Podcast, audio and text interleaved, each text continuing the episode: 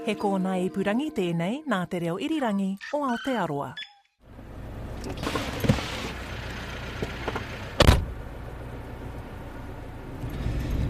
Yeah, my name's William Beetham. Um, I'm a, a farmer in the Wairarapa, just 15 minutes east of Masterton. Uh, we run a sheep and beef farming business on hill country with some uh, some sort of flattish land. Um, summer summer dry. We have Summer dry says it all. Farms like these have to deal with scarce water supplies at times, but at the same time look after the quality and quantity of the water they do have. And along with the challenges of climate change, they'll have to deal with new proposals to stop the water in streams and rivers degrading. ideal for sheep and beef hill country farming. So, look, have you, has your family been on this land for a long time? So we're, um, you know, I'm very lucky. I'm um, sixth generation. Uh, our family first settled in the Wainuioru Valley on this um, on this land in um, in the 18 uh, late 1850s, early 1860s, uh, and yeah, we've been sheep and beef farming here. Uh, in the Wairarapa and Wainuioru Valley for, since since then, so over 160 years now.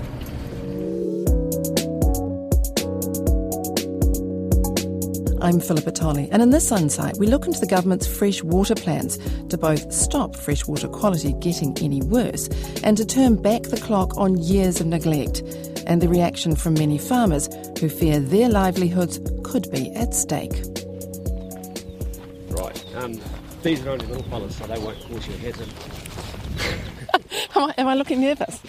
no, no, no. Just making sure. Just watch out for the electric fences, though, too. Uh, thank you for that. I am prone to leaning on those. These boys are all hand read, so you can't leave a gate open there or anything anywhere, Ah, or they'll they'll be following you. they'll go straight out. Yeah.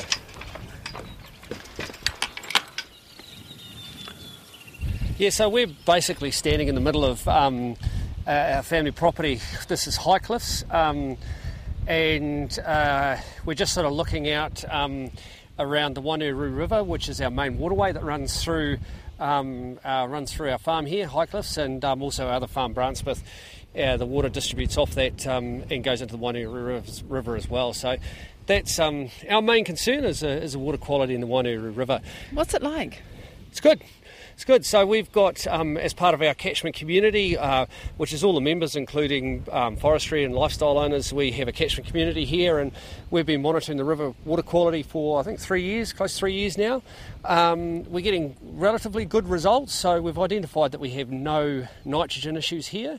Um, but we have um, a sediment issue in the in the waterway, and um, we also have um, with that comes a bit of a phosphate issue. So our biggest way of improving our water quality and, and, and effectively our in-stream health, our macro invertebrate index, is to actually remove the old crack willows that are growing that have um, self-seeded in the waterway to allow the water um, to flow through the river. At the last general election, the state of our waterways was one of the top worries for voters, both in cities and rural communities. After Labour formed the new government, it started a reform program, Essential Fresh Water, stating it now had a duty to improve the quality of our rivers and pledging that it would not keep kicking the can down the road and leave the hard issues for future generations. The program resulted in proposals for an updated national policy statement and more immediate national environmental standards and stock exclusion regulations. William Beetham is the Wairarapa president for Federated Farmers, and he has long term plans to work on his farm and with neighbours in his catchment to improve the quality of the water in the Wainuioru River that runs through his property. But he struggles to see the benefit in a number of the new proposals and says even knowing what qualifies as a waterway is far from clear. Is a waterway something that only runs a few months of the year, six months of the year, nine months of the year, all year round? Um, we, we don't really know and understand. And what about the difference between a flat paddock and and a hill? Are there different uh, um, rules and regulations that apply according to the slope? Yeah, there are different rules and regulations, but as you can see here, you've got many areas of uh, of our hills which have um, have small streams or small drains running through them. And when we're just walking past here or driving past something here, you've got the lovely hills. They seem to have a sort of a, a drain or a, a creek, which presumably if it was, it might drain down there when it was very wet. Yeah, absolutely. So, um, would we have to fence, you know, half that area, three quarters of that area? Um, there are specific ways that it's defined, but uh, you know, our, each one of our paddocks varies greatly, and uh, the the water that runs through it. Um, you know, can be from a very steep slope to almost flat ground and then to steep slope again, which is very almost impossible for us to fence. And also, I really question as to whether if we'd get any environmental benefit from fencing it. While many of the new plans are long term, some are intended to introduce preventative action almost immediately. For example, it's planned that from June this year, intensification such as converting a farm to dairy, new irrigation, or more vegetable growing would only be allowed if it could be proved there will be no increase in pollution. New fencing requirements will be brought in to keep cattle, deer, and pigs from waterways, and fences will have to be set back further from the water. All wetlands will also need to be fenced off. Winter grazing, feedlots, and stock holding areas, all of which involve keeping a lot of animals in a small area, will be more tightly regulated. Excessive nitrogen use will be controlled, and all farms will need environment plans. As we look down on the Wainuioru River from a hill higher up, I asked William Beetham how he would be affected if proposals went ahead as they are at present this fence that we're leaning on right now, it um, be about three metres, say, from the uh, from the edge of the river, um, and so this stretches for probably about a k and a half around the corner there. At one stage, it goes right up around the top of a hill and then goes back down to the river again. So um, we would have to move uh, this fence here. You know, probably cost us twenty thousand dollars to move this fence um, uh, to about five metres. Um, so we'd have to move it about two metres out, and it wouldn't really create any benefit for the river. And this, by the look of it, is, is quite a new fence. Yeah, so this is a project that um, we've been really looking forward to and wanting to invest in for a long time. So this is a project where we've um, fenced off the rest of the Wainuioru River. Um, there's oh, k's of fencing involved here. Uh, we've planted tens of thousands of trees, um, and yeah, it's, it's really exciting. And the overall impact? Listen, I think if we applied the essential freshwater proposals to this farm right now, we would be out of farming because it would just be not only too costly, it would be completely impractical. How? You're talking about the cost of putting the fences in, but what? You'd be chopping up your land into smaller and smaller parts because of the fencing? Why would you have to exit farming? Well, because we would be cutting cutting paddocks in half. We would have to look to provide more stock water. We would be looking to identify wetlands and having to take them out of our cattle regime, which would, um, and when I say wetlands, these are just small little rush areas that we would take all out of all of our farms. So we would lose a large amount of grazing area. It would cut paddocks down. It would completely change all of our systems. But the thing that would concern me the most is that it wouldn't actually give us any better environmental outcomes. And it would take us away from investing in our project in terms of improving the water quality in our river. He suggests they'll be required to undertake a whole new level of farm planning and employ consultants to peer review the work. He thinks a new, costly industry would grow out of the changes, wasting money and adding nothing to the value of the farm operation. But are these scenarios realistic? Or just scaremongering? William Beetham's response is absolutely realistic. I was on the phone yesterday with a farmer who has who's trying to do um, a development that's going to have really good outcomes on his farm out Whareama, which is east of here, and um, he's had all the wetlands identified in the areas that he's working, and that's exactly what they've said. Every little rushy area is a wetland, and it's a non-complying activity to do any work in that area, and under the essential freshwater, you would have to fence that off as a wetland. So that's not scaremongering, it's actually happening to some farmers right now under different rules and regulations. So, should these farms look to change the way the land is used? For this farm, the obvious option is forestry, but he says that would ruin local communities in the long term. Trees take a long time to grow and need a lot less intervention and would result in population decline and the loss of rural services and jobs. And he argues less protection for the environment. I mean, I've, I've, I've seen where sheep and beef farmers have been asked to fence off wetlands, and then a forestry comes, come, company comes in and buys the farm and plants pine trees right through the wetlands. Um, you know, I could say that's double standards, but um, the, the, what is the best land use for our hill country in New Zealand? Well, we're standing in a space right now which is creating significant economic benefit to the Wairarapa and to New Zealand through producing wonderful, you know, high value, high quality food. And we've got biodiversity all around us. We've got a healthy waterway. We've got native bush. We've got erosion control plantings. Um, to me, it's almost like a euphoria of food production and land use. And we can do even better, and we are doing even better. So, why would we go away from that? While many farmers have been working for years to run their farms in a sustainable way, there are still those who flout the rules with little care for the impact on fresh water. William Beetham believes there is a need for regulation. We do need some minimum standards. We do need to have some set regulations. And if people don't want to be involved in their community groups, I think they should sit, sit outside and, and, and be required to operate under those regulations. Kia ora tātou, my name is Marnie Prickett. I'm a freshwater campaigner, running a campaign um, now for several years called Choose Clean Water. Um, and I've also been part of the government's freshwater um, leaders group, one of the advisory teams. As one of those who contributed to the proposals to improve freshwater quality, Marnie Prickett is well versed on what the plans are and the timeframes involved so what's flowed out of um, out of that process of, of policy development that's been happening over the last year um, has been uh, two parts of a freshwater policy. One is called the National Policy Statement for Freshwater Management, and the other is National Environment Standards. They've got two different functions. The National Policy Statement is about setting long term goals um, that are specific to a region, so that's about planning for the future. The National Environment Standard, on the other hand, is about stopping the worst of the pollution in the short term. Those long term plans cover aspects such as planning processes, regional council monitoring and action plans, and timeframes to achieve better results. Near the end of last year, written submissions closed a few months after the proposals were announced. 17,000 were sent in and are now being worked through by a special panel. But before that October deadline, the plans were discussed at consultation meetings around the country. After listening to a great deal of the debate, Marnie Prickett says the provision that caused the most discussion was the nitrogen bottom line. People were concerned that that would be very difficult to meet in some regions that is going to be a challenge where there is massive nitrogen contamination in regions like Canterbury there is going to need to be work at that over time in other parts of the country and in fact in 90% of the, the, the country where people are already operating below that bottom line um, i.e., they're better than the bottom line.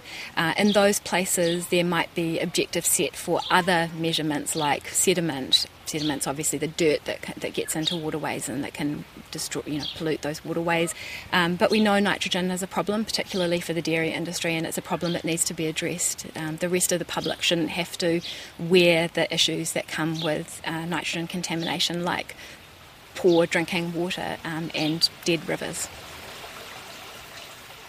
I'm Philippa Tolley, and you're listening to an RNZ Insight program on the latest plans for fresh water and fears for the future in the farming community.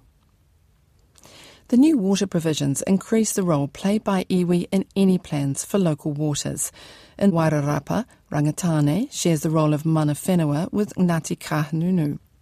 As a Resource Management Act advisor for Rangitāne, Horipo Rimene has been involved in applications to do with water for years – and he paints a grim picture of the health of the waterways in his rohe. He can't talk about any river in isolation. For his iwi, they're all interconnected. To us, the waterways are the blood veins of Papatūānuku. If you pollute it, you pollute the Papatūānuku. It's just like when you put something into your body and you pollute your body, you know, you upset your stomach. That's how we see our waterways. But our waterways are so so polluted. There's no water in them these days. Everything's changed. It's really bad at the moment. So we need to change. He says water quality changes as soon as you get into farming or horticultural areas or townships. He's sad that the voice and recommendations from Māoridom about the overall well-being of waterways have been ignored for years in favour of a Western perspective based on lists of specific facts and figures written into various reports over many years. You've got to have numbers.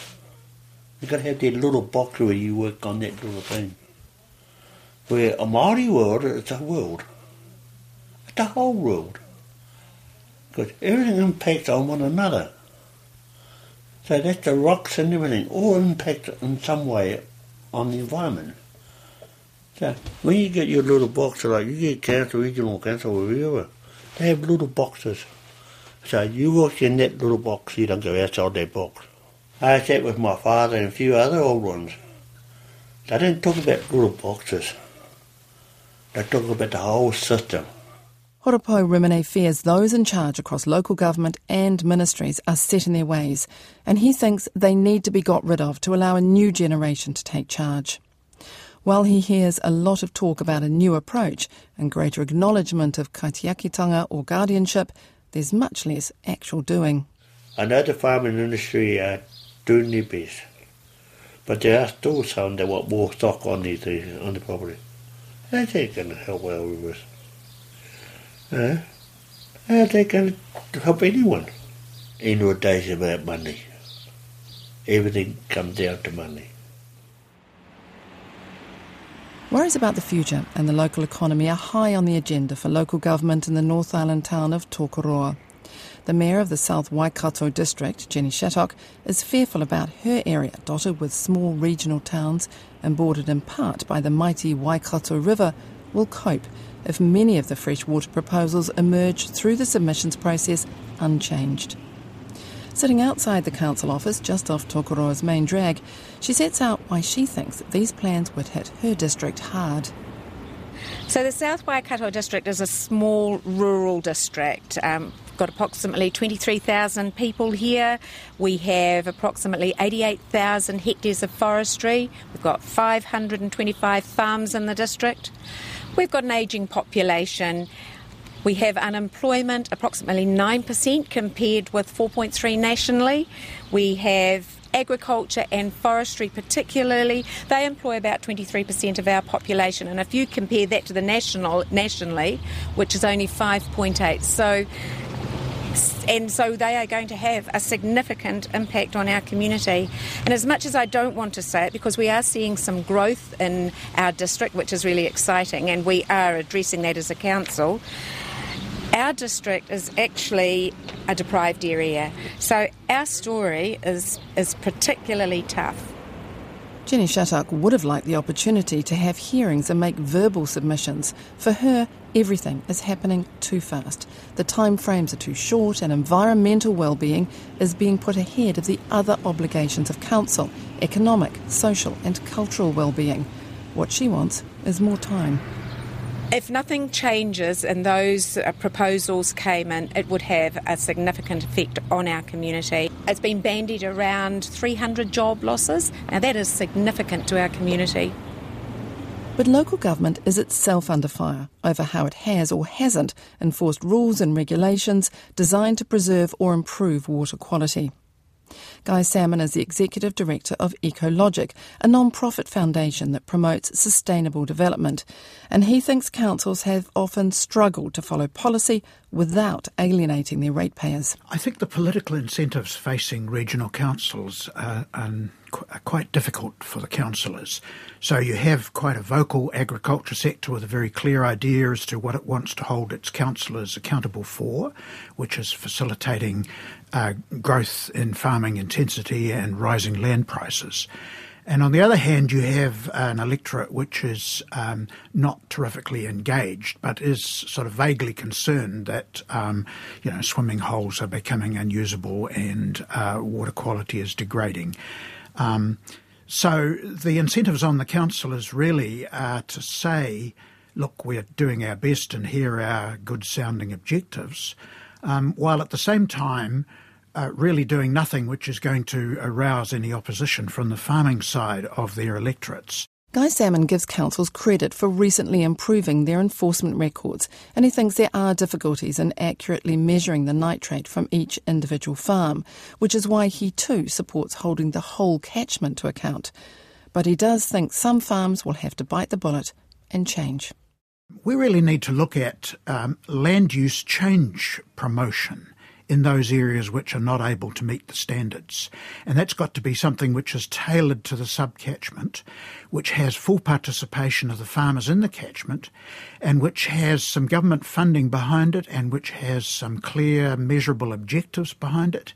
And finally, and perhaps quite importantly, has some specialist advice. So if you're a dairy farmer and you know that continuing with dairy farming is not going to enable you to meet the standard uh, for your catchment, then you need to have a bit of advice as to what other kind of things could you do with that land. Is it suitable for growing apples or, or for um, kiwi fruit or hemp growing? And he sees particular problems for sheep and beef farmers. For a great many of them, you look at a sheep and beef farm, and what you typically find is that a proportion of it is rather not well suited for sheep and beef farming. It's got very poor soil. It has to be sprayed, or parts of the farm have to be sprayed repeatedly to keep keep it in grass. You could uh, map those farms, and some of them would have areas that would be the overall farm profitability would be improved if you put a part of the farm into forestry. And I think there's a huge potential for doing that across a lot of this country. There'll still be a few farmers. It's not going to be viable to carry on with the sheep and beef farm. But I don't know that that's quite so tough as it is being laid off from a job uh, as an agricultural processing worker because if a farmer finds that they can't continue, they can sell a, an asset which is worth millions of dollars and take that little uh, uh, pot of money and invest in something else. But National's agriculture spokesperson Todd Muller is not buying into the idea that some farmers will have to give up farming on their land. He thinks things were already on the right track under a national government, with nationwide reporting on the state of waterways. But the latest plans are too rushed and have not been drawn up in a way that engages rural communities, leaving farmers under stress. They've got pressures with respect to emissions, agricultural emissions, uh, and there's very little sense from the rural sector of what the cumulative cost and impact of all of this is going to be. He acknowledges that for years New Zealanders took their water resource for granted, and he's a story of his own from decades past. I can think back to uh, when I was a little boy and we had uh, we were share milking on a on a dairy farm just uh, south of Auckland, and we had a brand new dairy shed, and it was celebrated because it was close to the creek, because that's where you got your water for the washdown, and of course uh, it uh, uh, got washed straight into the creek and fed the eels, and that was very much the philosophy, if you like, back 30, 40 years ago. But National's Todd Muller says when people see examples of poor practice either in farming areas or in towns and cities, they assume it's the same for all farmers or in all urban streams, when in fact it's not the case. What I would have hoped from the government is rather than framing up freshwater as everywhere going uh, to hell in a hand, handbasket that they were honest with New Zealand and say, you know what, there's been a huge amount of effort over the last 10 years, particularly in rural New Zealand, to make a difference. Uh, has it got to where we want to? No.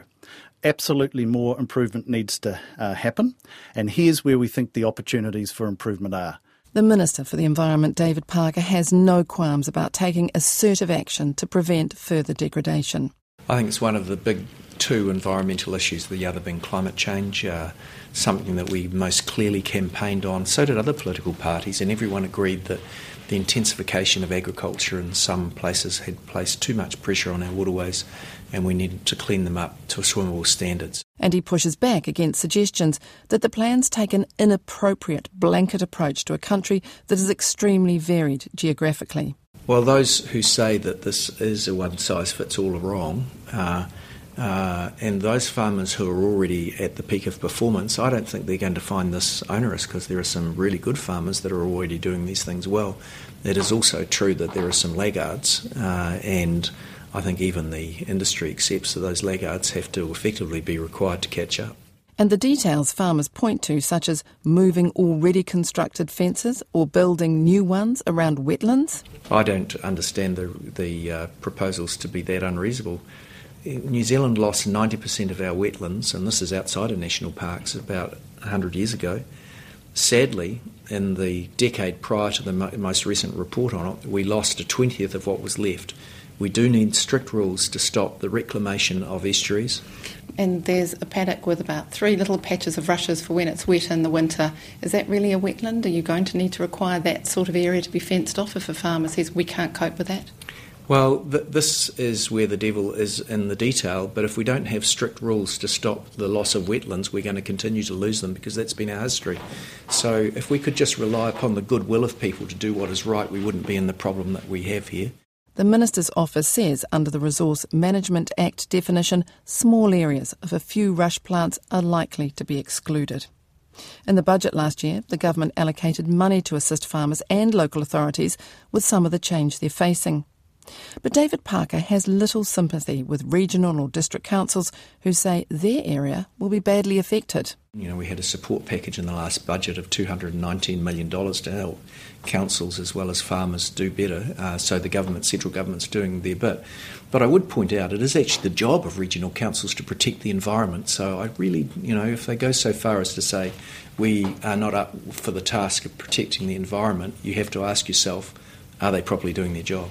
The Minister wants an end to what he calls mischievous claims as to the costs of what's being proposed, and he argues that the overwhelming number of New Zealanders think it's fair that polluters clean up. He's confident about the next stage. I think that we're very lucky that some of the leaders of the agricultural uh, groups like Beef and Lamb and Dairy NZ are true leaders and that they want what I want so I think that together we can overcome these challenges. And water activist Marnie Prickett wants those in agriculture and those working for the environment to talk to each other more. I think a lack of um, a lack of trust over over the last decade, as we've um, as the conversation has been very tense around um, around water pollution. So I'd like, um, you know, our environmental problems not just nationally but globally, are such that we are all going to have to work on this. And while consternation has been expressed in rural parts of the country, the focus is not just on the rural sector, but urban fresh waterways like this one. So there's definitely work to do in our urban urban areas, and um, and that's just as great a challenge as in our rural areas that we'll have to meet. As we sit next to an urban stream with a no drinking sign by it. Exactly. Yes. Exactly and which which kids want to play in. You know, we're we're sitting down here surrounded by by kids who who like all other kids want to get into that river. They want to pick up the stones. They want to splash in it. So it's up to us to look after those places so they can play in them. The panel looking at the submissions, along with the ministries involved, are due to report back in April, and David Parker expects cabinet decisions will be made public towards the middle of this year. That program was written and presented by me, Philippa Tolley. To make sure you don't miss any insight, you can subscribe wherever you get your podcasts or listen online on the Insight webpage, rnz.co.nz forward slash insight. Next week on Insight, Katie Scotcher dives into the free speech versus hate speech debate. But for now, that's all from Insight. Great to have you listening. Ka kite anō.